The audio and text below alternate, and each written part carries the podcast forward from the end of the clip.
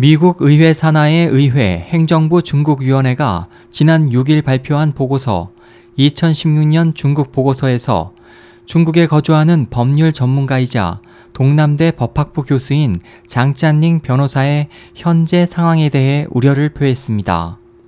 이번 보고서에는 장 변호사가 지난해 11월 파롱공 수련자 우홍웨이 씨를 변호할 당시 중국 공안으로부터 협박과 괴롭힘 받은 것에 대한 내용과 그가 많은 파룬궁 수련자들의 변호를 담당해 온 것에 대해 중국 사법부가 장 변호사에 대한 조사를 시작했다는 내용이 들어 있습니다.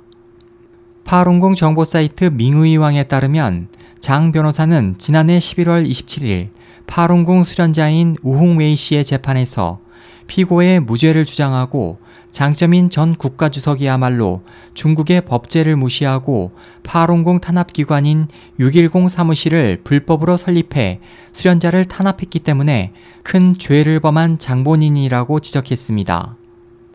보고서에 따르면 당시 재판 내용이 미국의 소리방송 VOA를 통해 보도된 후 장 변호사는 중국 당국의 거성쿤 공안부장으로부터 직접적인 협박을 받았습니다.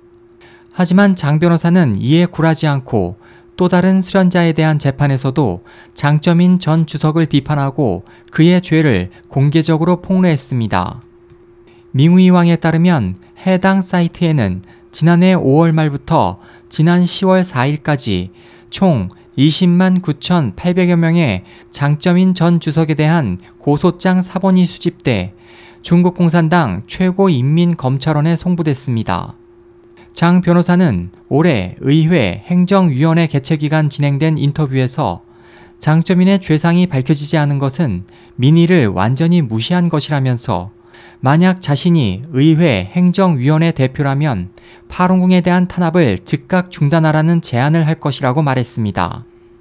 그는 또 장점인에 의한 파룬궁 탄압이 시작된 후 17년이 지난 현재 파룬공 수련자에 대한 강제 장기 적출이 국가적인 범위에서 진행되고 있다며 하루속히 국가 차원에서 이에 대한 조사위원회를 설치해 끔찍하고 잔인한 반인류적 범죄의 진상을 낱낱이 드러내 심판해야 한다고 주장했습니다. SOH 희망지성 국제방송 홍승일이었습니다.